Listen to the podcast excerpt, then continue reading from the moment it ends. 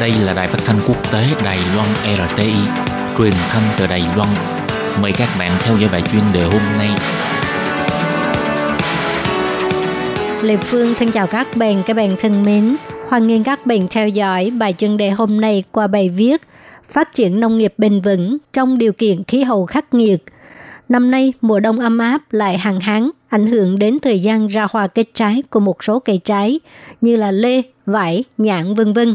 Tỷ lệ ra hoa giảm mạnh, tác động đến sản xuất mật ong chỉ còn 10%, là lần đầu tiên nhìn thấy trong 70 năm qua, khiến cho nông dân trồng trái cây và nông dân nuôi ong phải khóc ròng. Để đối phó mối đe dọa khí hậu cực đoan, chính phủ nên đẩy nhanh công việc lập pháp, luật bảo hiểm nông nghiệp và quan trọng hơn là hướng dẫn nông dân hướng tới nông nghiệp bền vững carbon thấp. Theo thống kê của Cơ quan Đại dương Quốc gia Mỹ, nhiệt độ trung bình vào tháng 3 năm nay là ấm thứ hai trong 140 năm qua, cao hơn 1,6 độ so với nhiệt độ trung bình dài hàng toàn cầu.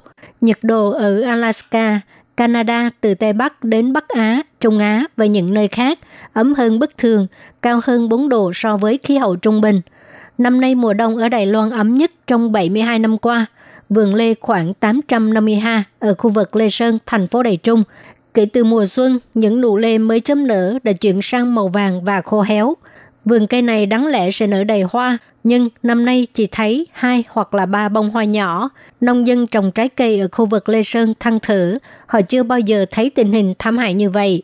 Cây vải ở Cao Hùng, tỷ lệ ra hoa chỉ 20 tới 30%, là thành tích xấu nhất trong 40 năm qua.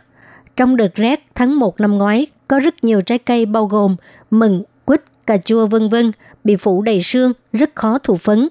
Các loài cá do ngư dân nuôi cũng bị thiệt hại nặng nề. Trong khí hậu khắc nghiệt khi lạnh khi nóng, nông dân là người phải chịu tổn thất nhiều nhất. Với sự gia tăng của sự ấm lên và sự gia tăng tần số khí hậu khắc nghiệt, ngoài việc đẩy nhanh việc phân phối, các quỹ cứu trợ thiên tai và xử lý các khoản vay lãi suất thấp, Ủy ban Nông nghiệp cũng nên hỗ trợ nông dân chủ động tham gia bảo hiểm nông nghiệp để giảm thiểu thiệt hại. Trước đây, nông dân gặp thiên tai thường dựa vào quỹ cứu trợ thiên tai của chính phủ trong một thời gian dài. Theo thống kê của Ủy ban Nông nghiệp, trong 10 năm qua, thiệt hại nông nghiệp trung bình hàng năm do thiên tai gây ra là gần 13 tỷ đầy tệ. Quỹ cứu hộ khoảng 3,5 tỷ đầy tệ. Sự giúp đỡ người nông dân là có hàng.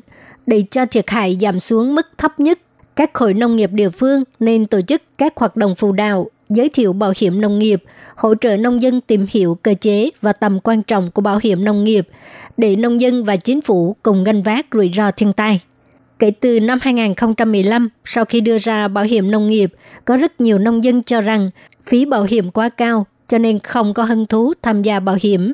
Trên quốc tế, sự phát triển bảo hiểm nông nghiệp ở Nhật Bản sớm hơn Đài Loan.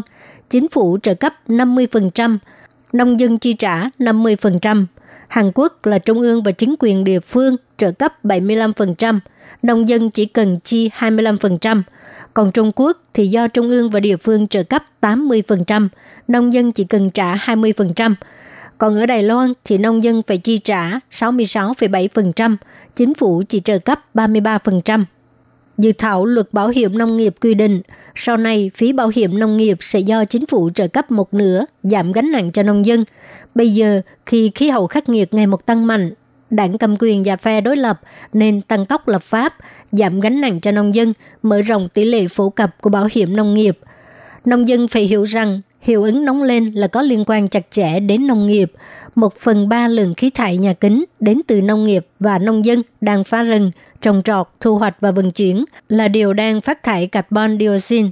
Nông dân sử dụng một lượng lớn phân bón hóa học là một sự hủy hoại môi trường, đồng thời cũng phá hoại nơi trú ngụ của các loài động vật khác, khiến cho hiệu ứng nhà kính tăng mạnh, khiến cho sự tăng trưởng cây trồng khó khăn, đe dọa sản xuất lương thực. Đối mặt với khí hậu khắc nghiệt, chính phủ ngoài cấp phát tiền cứu trợ thiên tai và đẩy mạnh bảo hiểm nông nghiệp, điều quan trọng hơn là tích cực phụ đạo nông dân học làm thế nào để giảm bớt sự phá hoại môi trường, phát triển các phương pháp canh tác bền vững carbon thấp, tránh sử dụng phân bón hóa học, nâng cao hiệu quả sử dụng nước và hướng tới nông nghiệp bền vững. Các bạn thân mến, các bạn vừa theo dõi bài chuyên đề do Lê Phương thực hiện. Xin cảm ơn các bạn đã